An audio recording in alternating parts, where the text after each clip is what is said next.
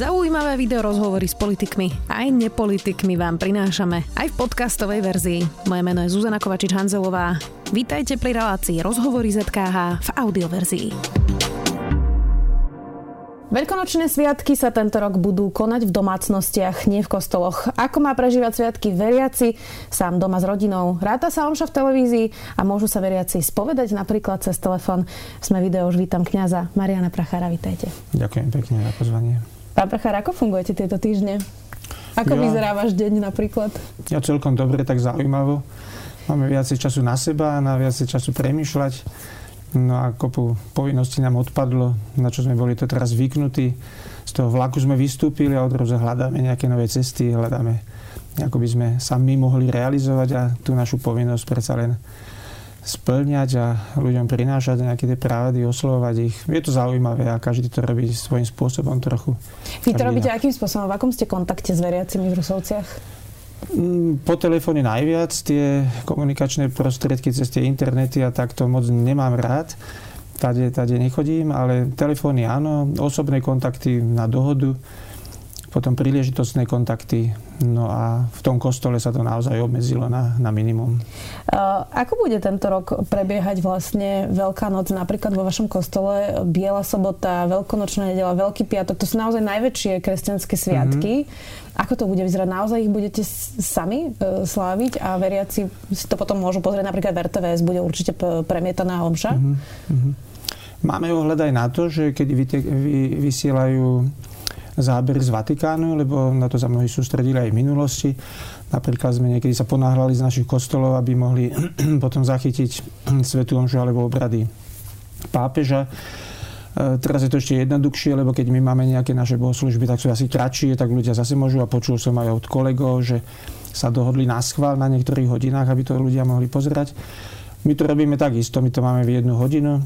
V tom kostole budeme mať dvoch, troch, štyroch ľudí, teda asistenciu, ktorú k tomu potrebujeme, ľudia, ktorí budú e, zastupovať ostatných. To je taká pekná funkcia. My v demokracii, v slobode aj tak sme zvyknutí delegovať na niekoho nejakú moc, tak my delegujeme na zo pár katolíkov a kresťanov v našej farnosti tú povinnosť a tú peknú službu modliť sa nielen za seba, ale za celú farnosť. O tom celá farnosť vie a o tom budú vedieť aj tí, ktorí tam budú prítomní. No a iste to bude o moc skromnejšie mm-hmm. ako inokedy. Ráta sa vám však, keď ju človek pozera v televízii a ako by sa pri tom mal správať? Uh, malo by to mať asi aj nejakú formálnu stránku, čiže skúste tak prakticky, keď to teda niekto pozerá, ako sa má chovať? My katolíci vedia, že majú povinnosť sa zúčastniť Sv. Omši, keď sú prikázané sviatky, všetky ostatné sú dobrovoľné. Keď sú to dobrovoľné omše, keď sú to není tieto sviatky, tak isté, že každá omša, či časť, alebo celá, akokoľvek spôsobom ak sa ten človek toho zúčastní, sa ráta. Keď sú to prikázané sviatky a veľké sviatky, tak sa ráta, áno, keď je tam prítomný a nemôže byť ináč prítomný na Svetej Omži.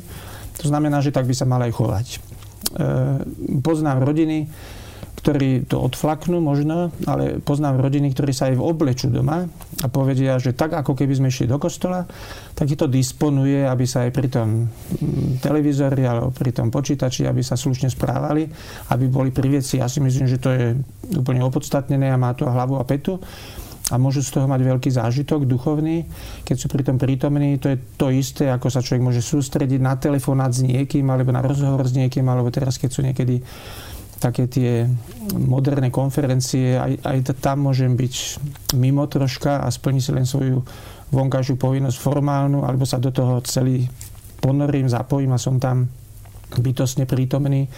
Čiže to záleží od tých jednotlivcov, ale isté, že je to platné v tomto čase najmä, teda keď máme tieto obmedzenia kvôli tejto pandémii alebo chorobe, mm-hmm. tak isté tí, ktorí to myslia vážne, tak môžu byť úplne spokojní a môžu pri obrazovkách sláviť tieto sviatky, čo je jedna z možností a jedna z foriem. Tých možností ešte viacej.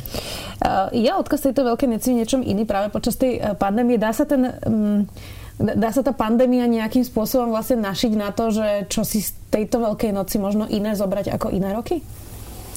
Ja si myslím, že až moc. Pretože my každý rok kresťania vyhlasujú 40 denný pôst pred Veľkou nocou Teraz sme ho ani nemuseli vyhlasovať, aj tak podľa tých vyhlásení sa mnohí neriadia.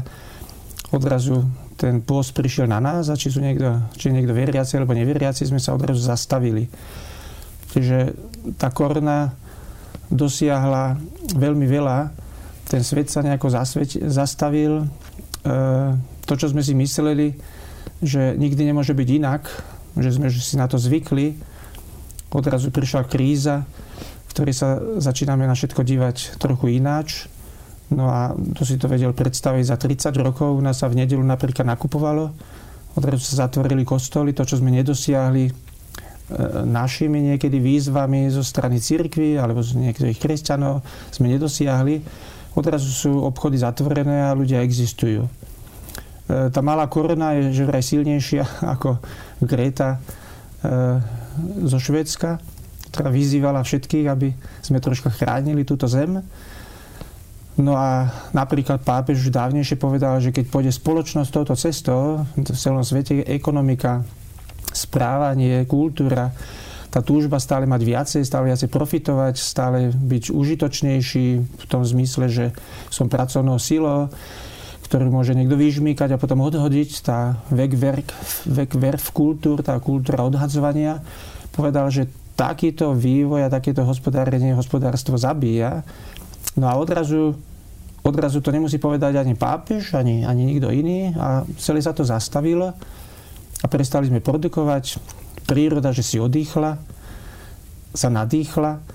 No a dúfajme, že, že aj ten človek začne ináč, a mnohí to robia, začne vážnejšie rozmýšľať o sebe, o rodine, o živote a možno, že uchopia svoj život a život iných troška z inej strany, čo by bolo veľmi pekné a veľmi užitočné. A čo tak korešponduje s tým, čo vlastne teraz oslavujeme, alebo niektorí to ani neoslavujú s Veľkou nocou. Lebo na Veľkú noc kresťania 2000 rokov si pripomínajú, že niekto umrel a niekto vstal z mŕtvych. Čiže tá korona nám dneska môže ako veľkonočná korona popri bolesti, utrpeniu, samozrejme obetiam, pomôcť aj k tomu, že či naozaj by sme nemali dozrieť do nejakého štádia, kde má niečo odumrieť, kde by sme mohli niečo nehať a mohli by sme ako celá spoločnosť k niečomu dozrieť, čo bude lepšie, ľudskejšie, láskavejšie, kde bude viac solidarity. Už teraz máme spustu oblastí, kde ho, začínajú hovoriť nielen o tom, čo sa vyprodukuje, sa to nevyprodukuje, ale hovoria o tom, že čo sa ľudsky na tom humánnom kapitáli produkuje, že jak sú ľudia pozornejší, jak sú obetaví, jak sa snažia jeden druhému poslúžiť a to sú, to sú veľmi dôležité veci. A za tým si myslím, že by ľudia mohli objaviť ešte svojho Boha, na ktorého sa príliš veľa zabúdalo doteraz. A to mi chýba aj v celej tejto našej slovenskej diskusii, pretože keď počujem tie denné diskusie, tie denné tlačovky tých našich politikov, ktorí to možno dobre myslia, ale si myslím, že tu nám niečo veľmi podstatné chýba, čo sa tu nespomína, a to je ten duchovný rozmer človeka, to je to kresťanské, na ktorom my dneska ešte stále z toho žijeme, s koreňou kresťanstva, ktoré sa mi tu príliš málo pripomína. Tak otázka je, či by to mali robiť politici, lebo sú aj neveriaci v tejto krajine, ale to je len taká poznámka. Mm-hmm. Viete vy, vysvetliť, m, veriacim teraz sa často objavujú také uh, komentáre, že či toto nie je nejaký boží trest ľudstvu. Uh, dá sa vysvetliť veriacim, že, že či to je alebo nie je Boží trest? To hovorili filozofii, sociológovia, teológovia už dávnejšie a mnohí iní, že, že niekedy bolo dobre pripomínať tzv. hriech, to sa nazývalo v minulosti, tak dneska sa to boja povedať, alebo že za, za hriechy nejakého pokolenia sa môžu prísť tresty aj do 7. do 7. pokolenia, že niekedy je to dobre pripomenúť, lebo keď si človek neuvedomí svoje chyby, tak si ani neuvedomí a nepríde na to, že niečo by mohol zmeniť. No a v tomto zmysle je možno dobre, dobre povedať, že či sme na niečo nedoplatili, keď sme na niečo zabudli. Je dobré ale si predstavovať Boha ako niekoho, kto trestá a naozaj e, toto je trest, ktorý zabíja naj, najzraniteľnejšie skupiny obyvateľstva, že je dobre si predstavovať Boha ako niekoho takéhoto krutého, kto takto potresta ľudstvo? Je to vôbec produktívne si takto predstavovať Boha? Tu sme u otázky utrpenia a o otázky našej, naš, nášho bytia. To sú dobré otázky. Isté, že dá sa to velice zjednodušiť. Mm, e, tie jednoduché otázky niekedy ponúka aj církev, čo by nemusela. ale aj my dozrievame, čiže už sme z toho vyrastli, aby sme hovorili, že Pán Boh je hore, alebo zlo je dole, Pán Boh trestce, budeš dobrý, Pán Boh ťa odmení. Už sme niekde inde. E, na tým sa trápili aj ľudia pri, po väčších katastrofách a po väčších apokalyptických časoch, ako my teraz prežívame. Dúfame, že to není koniec sveta ako bola druhá svetová vojna, prvá svetová vojna po Osviečime, keď sa tiež ľudia pýtali, že kde bol Boh. No a vtedy boli dve otázky relevantné. Jedna bola, že či po takom zle a po takom utrpení ešte vôbec je možné veriť Boha. A druhí sa pýtali, že či po takom utrpení a po takom zle, že či sa vôbec ešte dá neveriť Pána Boha. A dneska je toto isté, dneska by sme takisto mohli povedať, že dobre, mnohí nepotrebujú Pána Boha, neveria v Neho. Ale nepotrebovali by sme až ako podmienku v Boha veriť, aby boli ľudia naozaj lepší, aby zachádzali lepšie z tohoto zemegulo, s týmto globusom, aby navzájom lepšie dokázali spolu žiť na tejto, na tejto hviezde. Pretože tie, to prosperovanie tej modernej spoločnosti 21. storočia bolo vykupované strašným utrpením. Mnohých vojen, mnohých obetí vo vojnách, malých detí, ktoré pracujú ešte stále na našom, na našom blahobite, aj doteraz, a na mnohých nespravodlivostiach.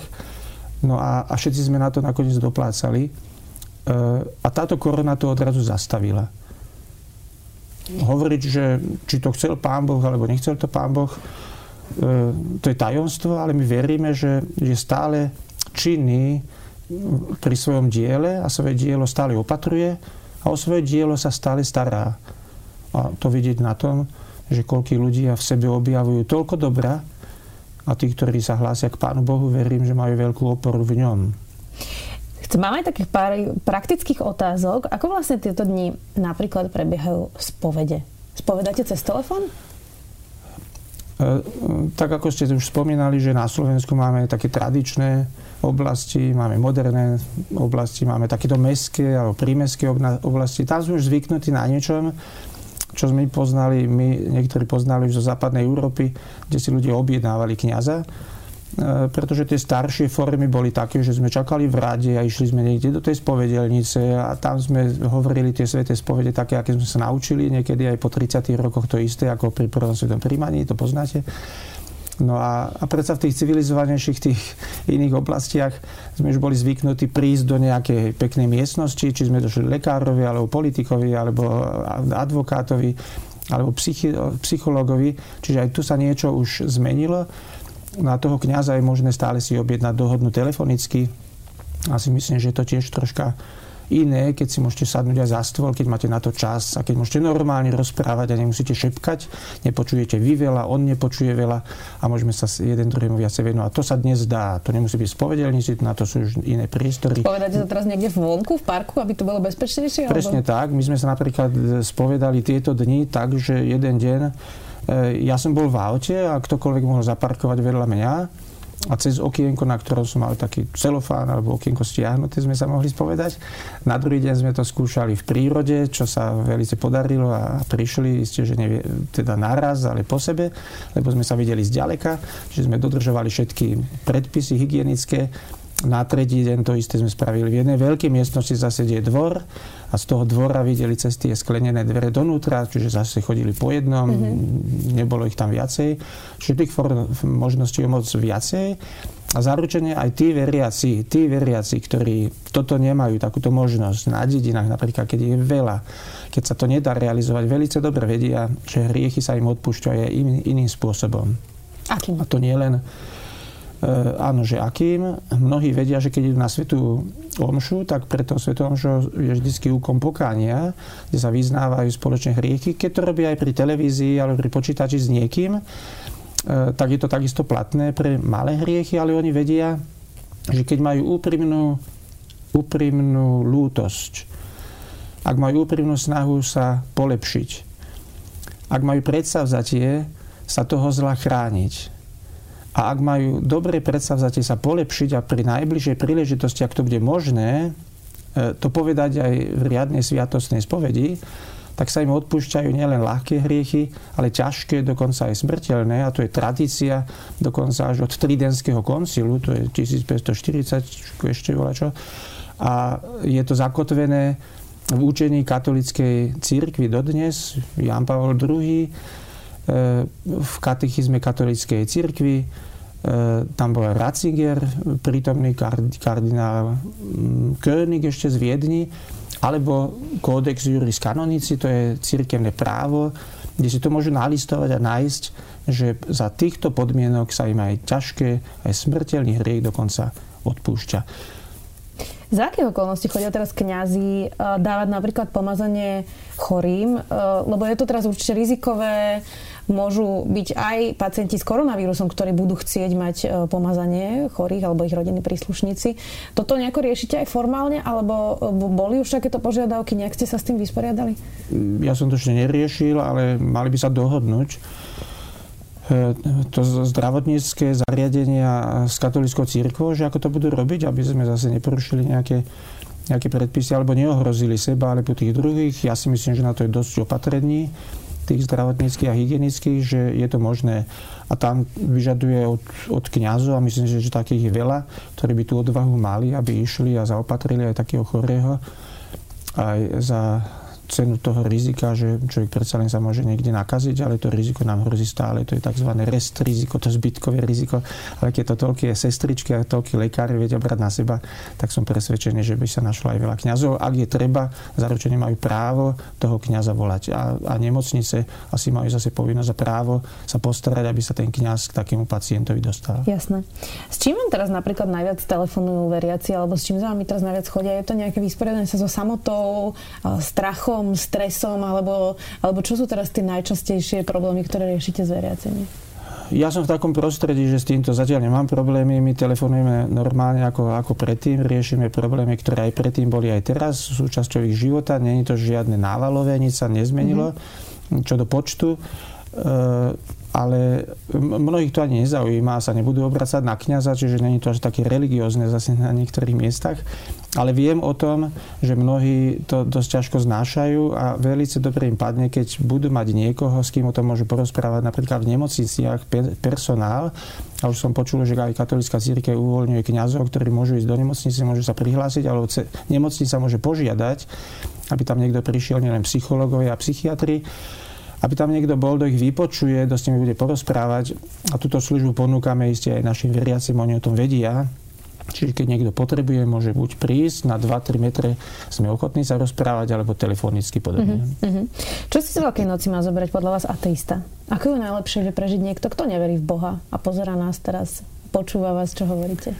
Ja si myslím, že ateisti už neexistujú. Ateisti boli v minulosti, ktorí vehementne obhajovali ich tézu, že Pán Boh neexistuje. A určite nejaké ateisti existujú. Eh, tých je tak strašne málo, že ich budete hľadať ako ihlu v kope sena. Ja, čo som stretol ľudí, ktorí vyhlásili, že sú ateisti, vždy po, tom deba- po tej debate sa to končilo s tým, čo pán profesor Halík v Čechách povie, že tí už neexistujú, ale jestvujú všelijakí iní, všelijakí kompo- komponenti, teda skladatelia náboženskí, hľadajúci, alebo tzv. necisti, necisti, ktorí vždycky povedia, že niečo medzi nebom a zemou musí existovať, čiže už máte zase veriaceho pred sebou a nie ateistu. Alebo tzv. ignoranti, ale ignoranti sú není ateisti. Ignoranti sú tí, ktorí povedia, že to nepotrebujú, lebo sa tak bavia. Povedzme to, tak povedzme to pre tieto skupiny. Pre ľudí, ktorí nie sú katolíci, uh, ktorí povedia, že nepotrebujú veriť v Boha a nepotrebujú nejaké re- duchovne, religiózne chodiť do kostola. Čo, ako majú podľa vás stráviť efektívne Veľkú noc? Alebo čo si majú z týchto sviatkov zobrať oni? Už si aj berú veľa, pretože už teraz, keď sa nemusia tak naháňať a tá spoločenská situácia, kto to doslova donutila, že ne, nebehajú od rána do večera, majú viacej času na seba, majú viacej času na svoje deti, na svoju rodinu. Robia sa z toho aj mnohé žarty, že ako sa počúvajú a sú prekvapení, že akých zácných ľudí majú okolo seba, čo je pekné. Ale si myslím, že za tým môže byť veľa pravdy a pre nich, že objavujú nejakú hĺbšiu rovinu tej našej existencie, a sú viac špirituálni ako inokedy. E, pretože Boh má veľa mien. A keď niekto sa započúval do hudby, alebo si niekto všimne tú kvitnúcu prírodu teraz, alebo si niekto všimne, že Zeme gula je čistejšia, alebo sa pozrie na tých ľudí, ktorí veľa riskujú a obetujú a starajú sa o druhých, koľko je tam lásky, alebo koľko aj v Európe a inde dobrovoľníkov, ktorí začínajú druhým slúžiť aj cudzím ľuďom, tak to môže byť niečo, e, čo v nich prebudí sympatiu e, pre, pre to, čo my nazývame, že je to náboženské alebo kresťanské, ktoré sa jednoducho povie, že to bola láska k človeku a láska k Bohu. Mm-hmm. Čo si z tohto celého môže zobrať církev. Teraz sme hovorili o tých ľuďoch, ktorí nie sú katolíci a teraz povedzme naozaj o, o, o kňazoch, o, o biskupoch a pýtam sa aj preto, že sú rôzne reakcie na tieto nariadenia od štátu. Sú kňazi, ktorí vysvetľovali veriacim, prečo kostoly musia byť teraz zatvorené. Sú naopak kňazi, ktorí napriek zákazu slúžia omše a nedodržiavajú vlastne vôbec tieto pravidlá. Videli sme biskupa Oroša, ktorý zľahčuje ohrozenie života a tiež bol proti tomu, aby sa zatvárali kostoly. Um, môže sa vlastne aj církev od tohto odraziť a možno sa trochu adaptovať mm, do 21. storočia v zmysle napríklad technológií, alebo toho, že teda vie výjsť v ústrety v takejto vážnej situácii aj tým, že si telefonuje s veriacimi, alebo že si s nimi zaskajpuje a podobne. Môže toto využiť církev na nejakú obrodu v tom, môžeme nazvať aj technologickom mm-hmm. zmysle? E, to sú kozmetické úpravy, samozrejme, že tomu by sme mali byť verní. Nová technika, nové formy, nové, nové rámy to je všetko v poriadku. Ja si myslím, že väčšina teda gro nemá s týmto problémy. Aj sa učíme, že sa to dá.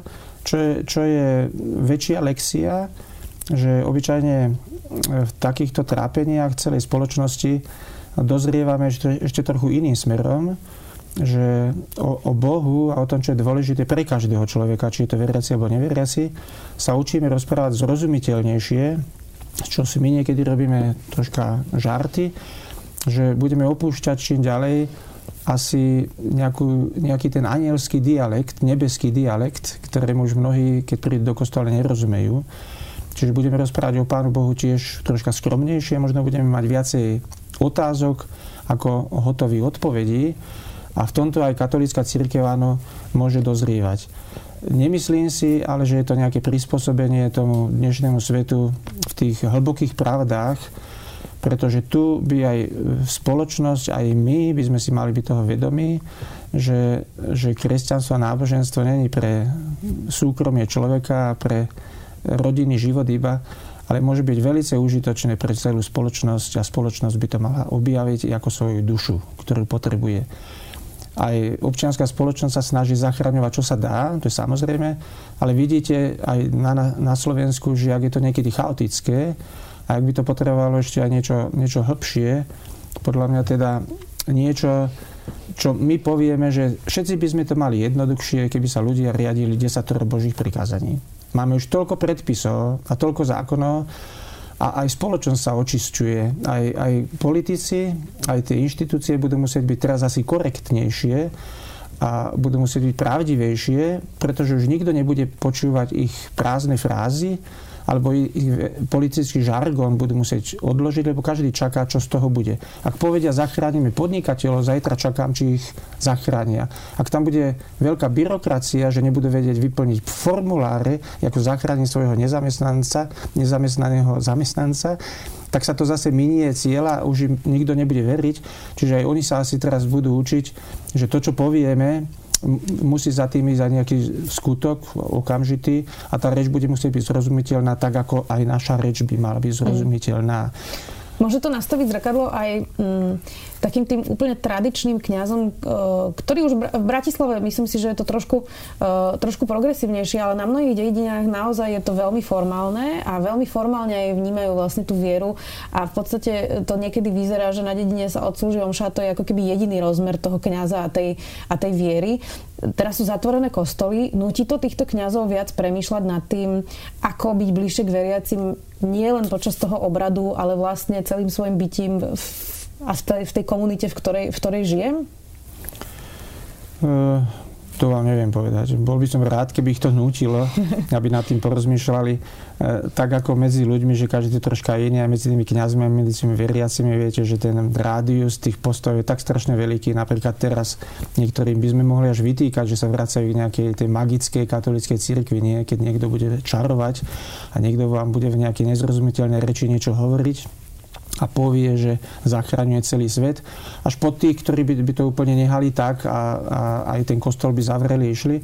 Ja si myslím, že tu chýba troška aj taká spoločenská diskusia v tej verejnej mienke, aby to bolo počuť. E, myslím si, že doplácame troška na to, že na tej e, politickej scéne nemáme tradičnú konzervatívnu kresťanskú politickú stranu není ich počuť a nemá to kto zdôrazniť napríklad aj v takýchto jednoduchých veciach. Ale zachráni politika kostoly, zachráni politika kňazov, no veď kňazi sú v dennodennom kontakte s veriacimi, oveľa mm. viac ako nejaký politik niekde v Bratislave na kopci.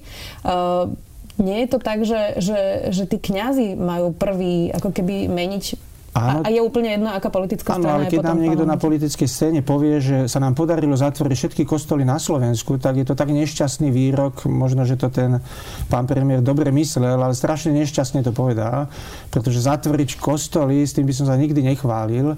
Ten kostol je vždycky niečo viacej ako aká iná budova. Čiže tam by niekto mal byť, by povedal, že nie, treba to povedať ináč. Tie kostoly potrebujeme ako symbol kresťanstva, ako symbol našich nejakých kultúrnych fundamentov.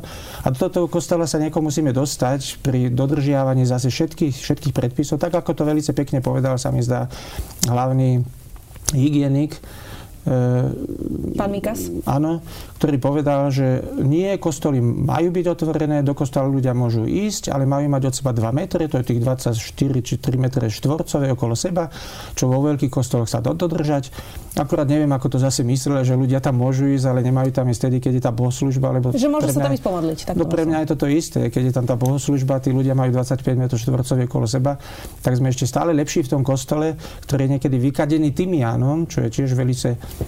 dobrá látka proti korone, si myslím, to je dezinfekčná látka.